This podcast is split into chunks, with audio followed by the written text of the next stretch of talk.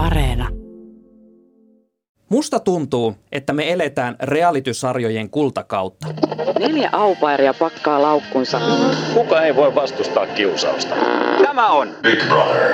Mä oon katsonut itsekin etenkin näin korona-aikana yhtä sun toista on temppistä, diiliä, sohvaperunoita, sirkleä, mitä vaan, missä voi heittäytyä veks näistä arkihärdelleistä ja pureskella näiden ohjelmien parissa kynsiä, että mitäs tällä kertaa tapahtuu. Itse on kattonut lähinnä vaan Remppa vai muutto Vancouveria, se on tarpeeksi jännittävää mulle, mutta jokainen realitysarjoja katsonut ihminen tietää, että tosi TV pohjaa pitkälti erilaisille kriiseille.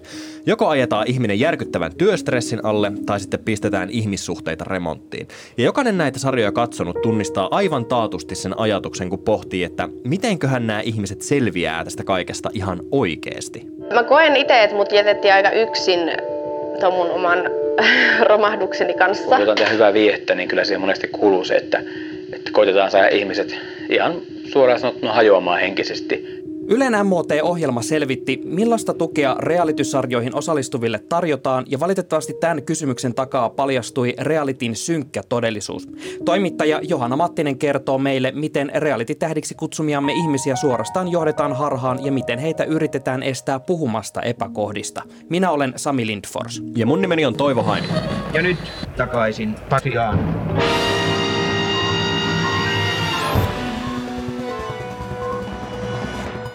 Johanna, mun on pakko kysyä heti aluksi, miksi te lähditte tekemään juttua realitysarjoista?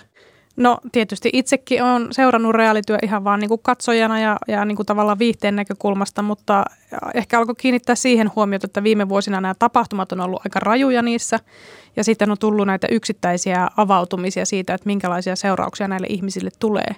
Niin totta kai se alkoi kiinnostaa, että mitä siellä kulisseissa oikein tapahtuu ja miksi näistä asioista ei ole puhuttu mitään.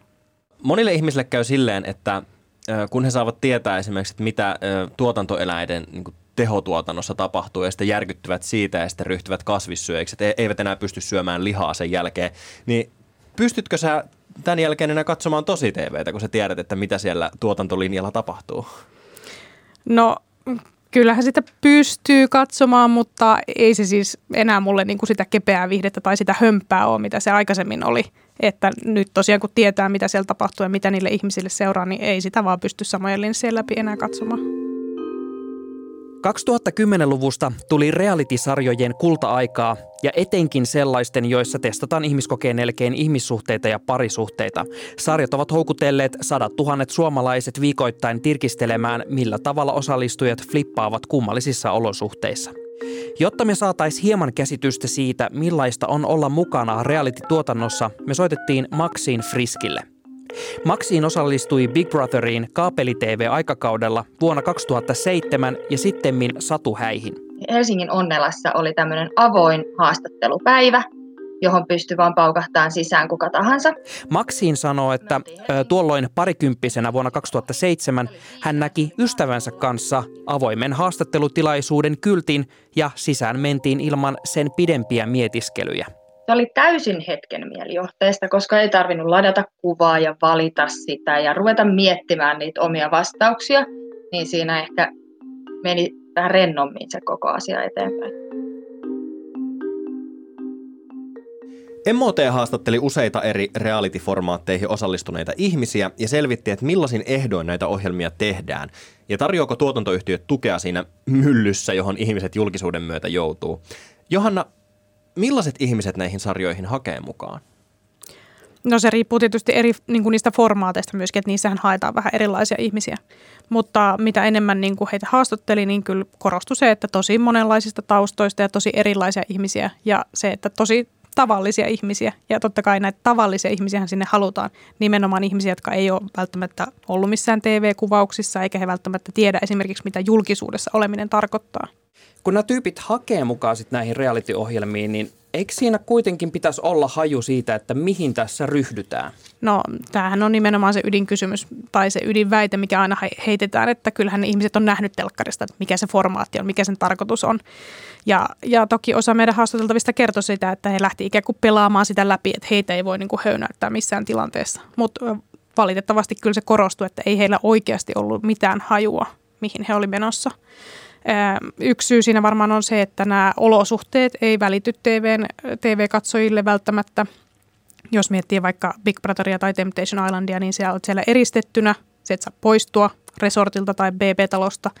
Sulla ei ole mitään keinoa pitää yhteyttä läheisiin, puhua kenenkään tutun ihmisen kanssa. Sinut on paiskattu sinne täysin ventovieraiden ihmisten kanssa mahdollisesti liittyy reipasta alkoholin kulutusta, sinua kuvataan koko ajan ja, tota, ja sitten me tiedetään, että siellä kulisseissa tapahtuu sitä johdattelua ja jopa tämmöistä harhaanjohtavaa tiedon syöttämistä ja se eristyshän voimistaa tämmöistä manipulaatiota tai altistaa ihmistä suggestiolle.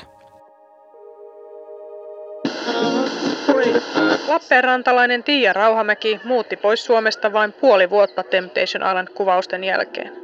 Sairastuin masennukseen tämän ohjelman myötä ja aloin syömään masennuslääkitystä, uniongelmia. Tuotanto muistutti Rauhamäkeä myös kymmenien tuhansien eurojen sopimussakosta.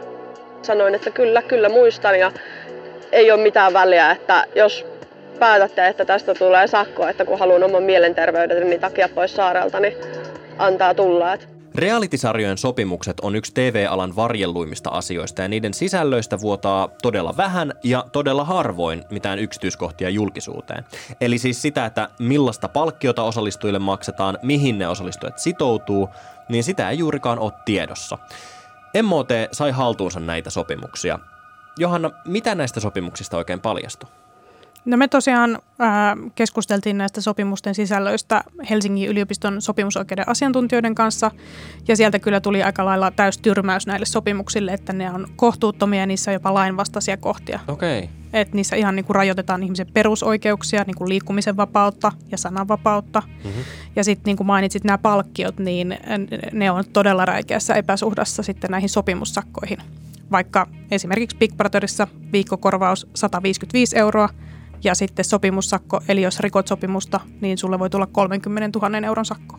Sanoit tuossa aiemmin, että säkin oot tosiaan reality kattonut ja nämä sopimukset on ollut sellaisia, että ei näistä ole oikeastaan ollut muuta kuin huhupuheita millainen fiilis sulle tuli siinä vaiheessa, kun te aloitte käydä läpi näitä sopimuksia, että, että, että tämä on tämmöinen tämä mittasuhde palkkioiden ja esimerkiksi uhkasakkojen välillä? No kyllähän se tuntuu aika hurjalta ja käsittämättömältä, että nuoret ihmiset ää, laittaa nimensä tämmöisiin sopimuksiin, jotka on tosi, tosi tiukkoja ja niissä on tuommoinen valtava pelotevaikutus.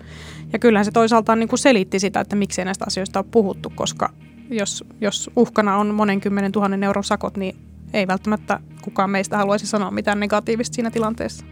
Te kuitenkin haastattelitte äh, realitysarjoihin osallistuneita ihmisiä. M- miten nämä teidän haastateltavat, että halusko he puhua teille?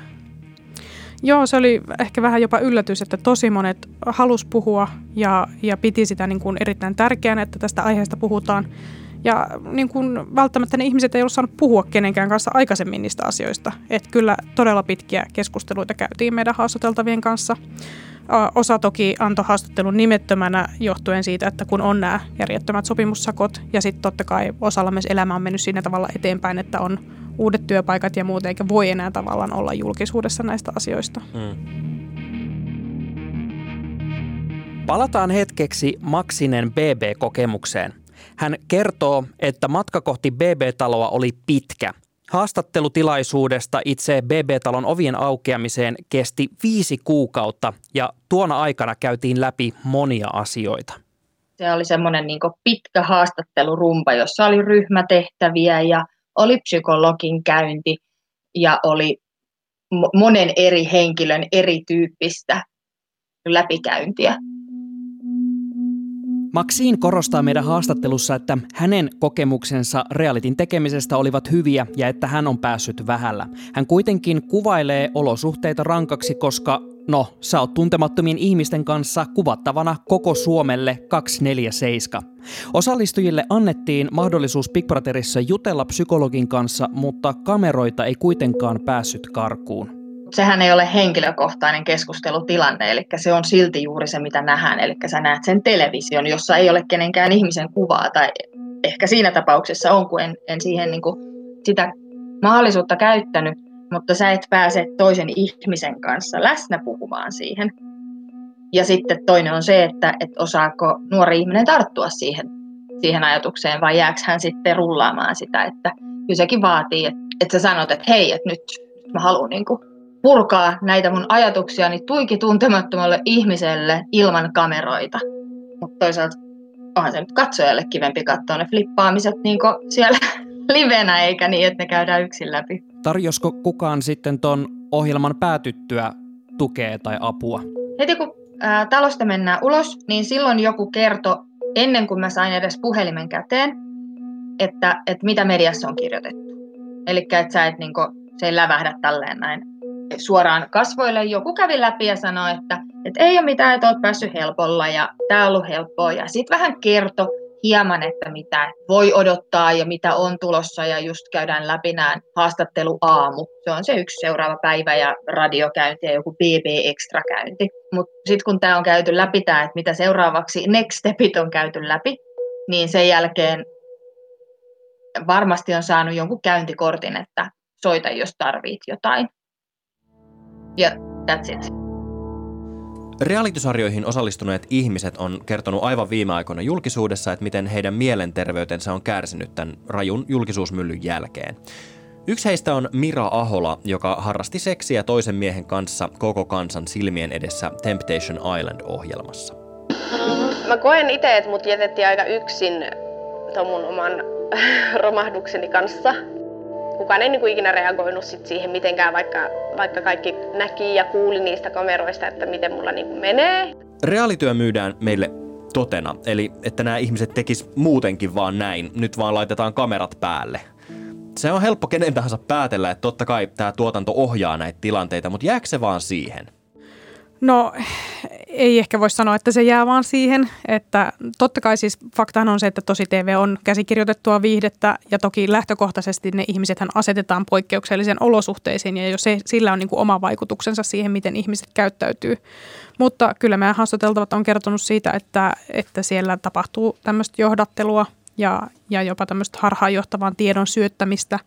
Ää, aina ei välttämättä pidetä kiinni siitä, mitä on sovittu etukäteen – ja, ja sitten vielä lopuksi tavallaan voidaan niin kuin vielä leikata tämmöinen vääristelty kuva tapahtumista.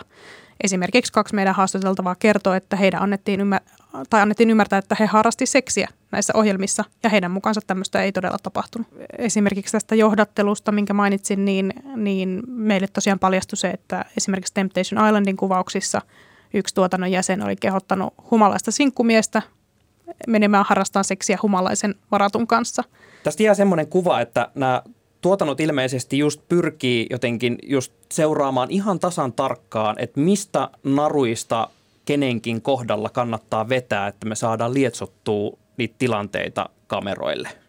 Niin, kyllä. Siis meidän haastateltavat on kertonut tämmöisestäkin, että, että jos he on casting-vaiheessa tai kuvauksissa puhunut, että he on itse kokenut, että he puhuvat luottamuksellisia tai jopa tämmöisiä niin kuin arkaluontoisia asioita, niin että niitä on niin kuin käytetty sit heitä vastaan siinä tuotannossa, että kyllähän siitä tietysti piirtyy semmoinen kuva, että monella, erittäin monella tapaa yritetään vaikuttaa näiden ihmisten käytökseen. Mutta äh, sanon vielä tässä sen, että tuotantoyhtiöt ei ole suostunut ottaa kantaa näihin haastateltavien kertomuksiin, että, mutta, mutta useampi on kyllä puhunut näin. Tämä hyppy tavallisuudesta julkisuuteen on vähintäänkin päätä huimaavaa. Selvitetäänkö näihin reaalityön osallistujien henkistä kantokykyä mitenkään? No tämä on juuri se asia, mikä tuli esiin meidän selvityksessä, että missään näistä kolmesta ohjelmasta niin mielenterveyshistoriaa ei selvitetty muuta kuin pintapuolisesti, jos sitäkään.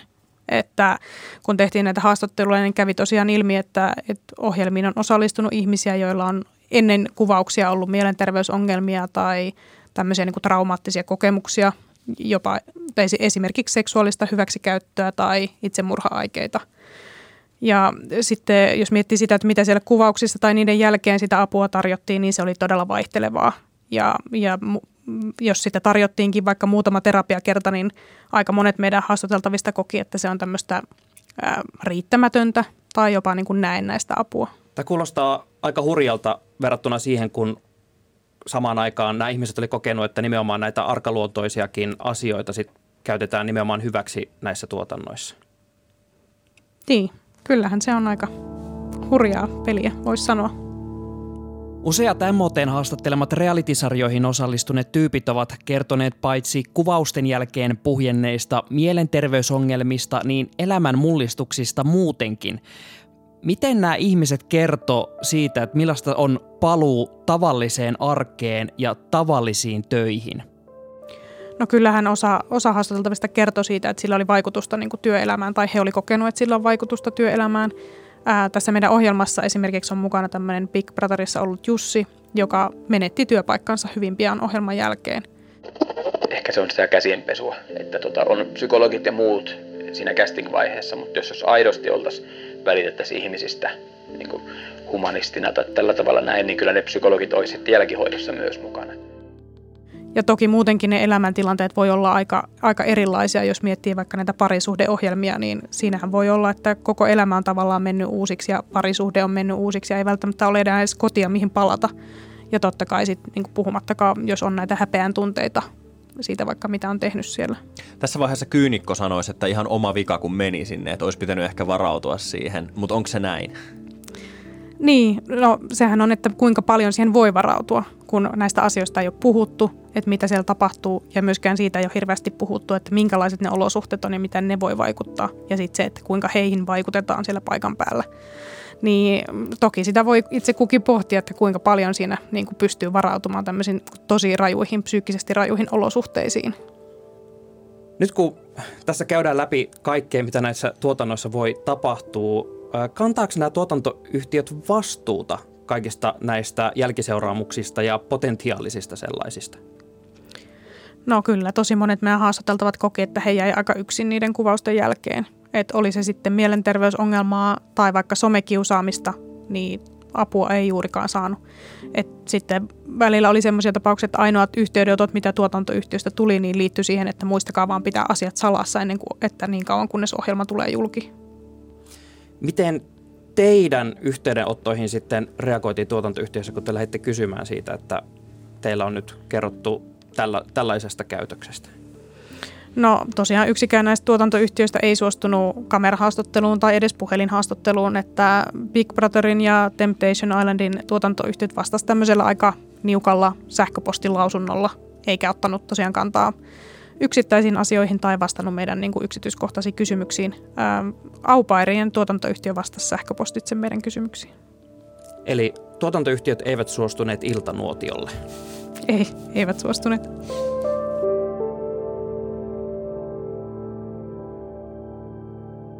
Reality-ohjelmat ei ole tosiaan mikään uusi juttu. Et ensimmäinen Big Brother tuli 22 vuotta sitten ja nämä on meidän aikamme ilmiöitä.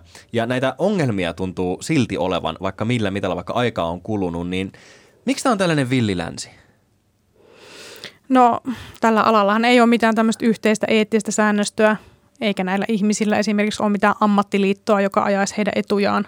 Ää, sitten tietysti se iso, iso syy varmasti, miksi niin kuin näistä epäkohdista ei ole voitu edes puhua, on ne hirveän rajoittavat osallistujasopimukset. Sitten se, mitä itse olen miettinyt, että kun mediassa näistä ihmisten kohtaloista puhutaan, niin usein puhutaan vaan siitä somekiusaamisesta tai siitä, että miksi joku teki telkkarissa niin kuin se teki. Että hirveän vähän puhutaan siitä, että minkälaisessa valossa tämä ihminen esimerkiksi on, on ohjelmissa esitetty tai miten hän on päätynyt semmoiseen tilanteeseen, missä hän on tehnyt, mitä on tehnyt, tai sitten siitä, että mitä siellä muuta on mahdollisesti tapahtunut kulisseissa. Että hirveän, hirveän vähän on puhuttu siitä tuotantopään vastuusta. Ollaanko me katsojat tästä sit loppujen lopuksi vastuussa?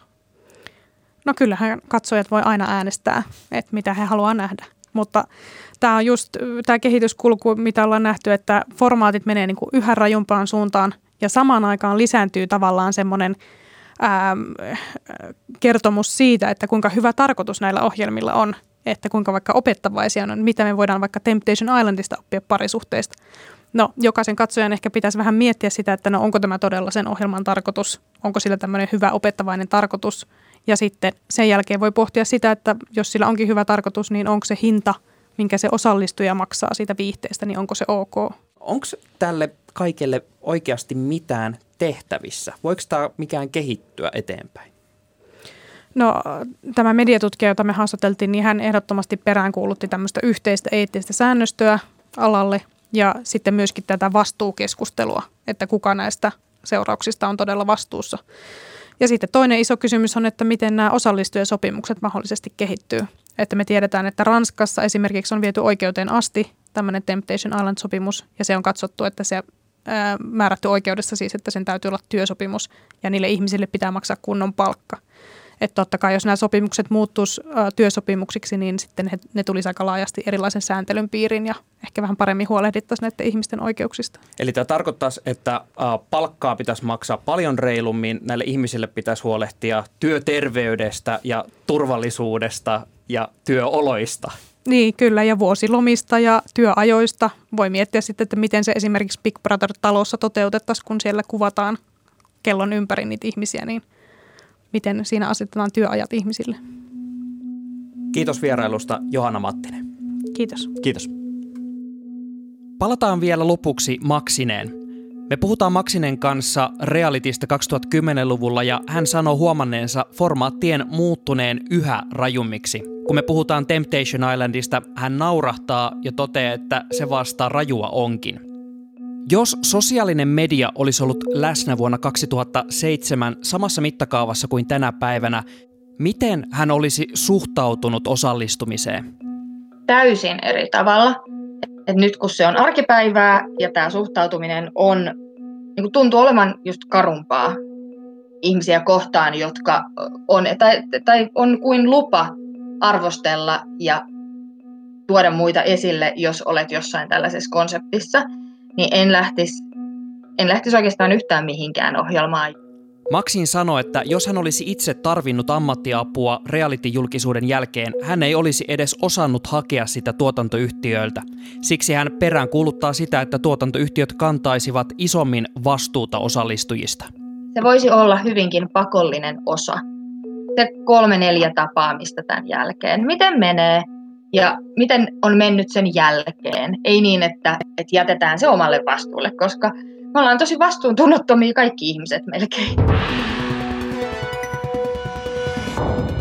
Kiitos, että kuuntelet takaisin Pasilan podcastia. Hei, kun oot kuunnellut tämän jakson, jättää myös kaverille, joka tykkää katsoa realitysarjoja ja kysy, että mitä se on mieltä tästä kaikesta. Kun kuuntelet tätä jaksoa, niin pistä se jakoon vaikka Instagram-storissa ja tägää meidät siellä at Yle takaisin Pasilaan. Ja hei, meitä at Yle takaisin Pasilaan tiliä voi myös seurata, tee se heti. Mitä mieltä sä oot? Onko realitysarjojen katsominen eettistä?